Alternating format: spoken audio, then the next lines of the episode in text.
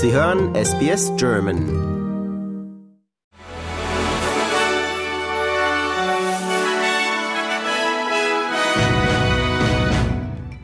Rettungskräfte setzen den Kampf zum Schutz von Häusern und Ackerland fort, auch während im Osten von Victoria die Gefahr weiterer Überschwemmungen wächst. Für den Hafen von Sale wurde eine Evakuierungswarnung herausgegeben, da befürchtet wird, dass der Thompson River seinen bisherigen Hochwasserpegel übersteigen könnte. Den Bewohnern wurde mitgeteilt, dass eine Rückkehr in die Stadt nicht sicher sei und sie stattdessen an einem möglichst hohen Ort Schutz suchen sollten. Zu den am stärksten gefährdeten Gebieten gehört der South Gibson Highway, der Sale Motorway und andere Straßen in der Nähe des Thompson River.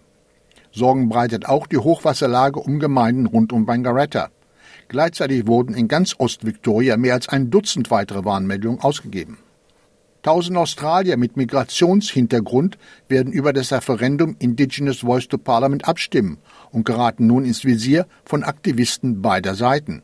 Verschiedene Gruppen und Organisationen aus Minderheitsgesellschaften fordern ihre Mitglieder dringend auf, sich zu informieren und Fehlinformationen zu vermeiden. Eva Hussein ist ein ehemaliger Flüchtling und Leiterin eines Sprachdienstleisters, der Informationsmaterialien für die Volksabstimmung anbietet. Sie behauptet, multikulturelle Gemeinschaften seien nicht ausreichend über das Referendum informiert worden.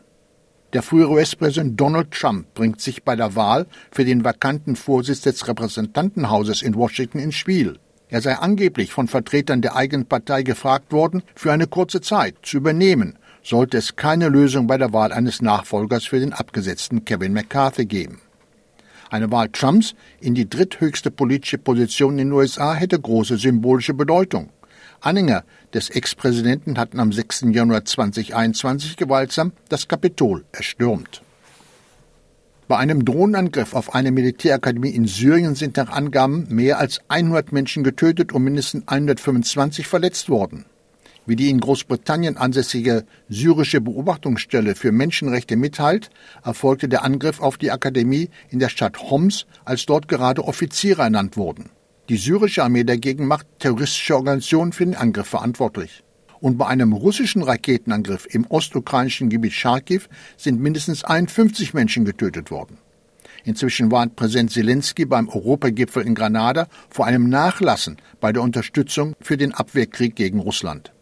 Europas höchster Berg ist in den vergangenen beiden Jahren um zwei Meter geschrumpft. Der Mont Blanc in den französischen Alpen ist nach aktuellen Messungen nur noch 4805 Meter hoch. Die zuständigen Vermesser führen das auf die geringeren Niederschläge zurück.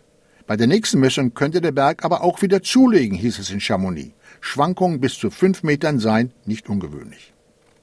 Der Gewinner des diesjährigen Literatur- und Nobelpreises ist der Norweger Jon Fosse. Der 1959 geborene Autor wird laut der Schwedischen Akademie für seine innovativen Stücke und Prosa geehrt, die dem Unsagbaren eine Stimme geben. Fosse gilt als außergewöhnlich vielseitiger Autor. Seine mehr als 50 Werke wurden bereits in etwa 40 Sprachen übersetzt. Der Geehrte nahm seine Auszeichnung mit norwegischer Gleichmut an und sagte lakonisch, höher als bis zum Nobelpreis wirst du nicht kommen. Danach geht alles bergab. Erfolg in Norwegen hatte auch der Bundesligist Bayer Leverkusen. Die Werkself gewann auch ihr zweites Gruppenspiel in der Fußball-Europa League bei Molde im Südwesten von Norwegen mit 2 zu 1 Toren.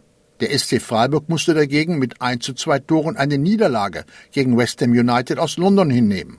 Und in der Conference League hat derweil Eintracht Frankfurt einen Rückschlag erlitten. Die Hessen verloren beim griechischen Club PAOK Saloniki 1 zu 2.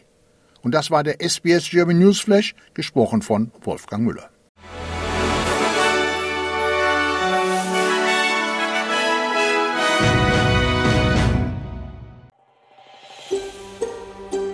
Lust auf weitere Interviews und Geschichten? Uns gibt's auf allen großen Podcast-Plattformen wie Apple, Google und Spotify.